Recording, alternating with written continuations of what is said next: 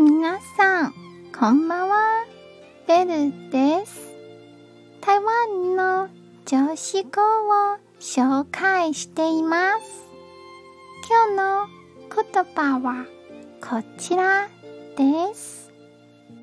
食べるものがある時には食べるものがない時の苦しみをましょう。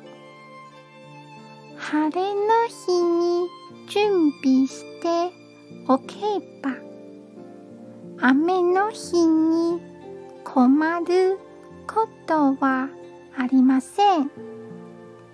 今日も一日お疲れ様でした。ゆっくりお休みくださいね。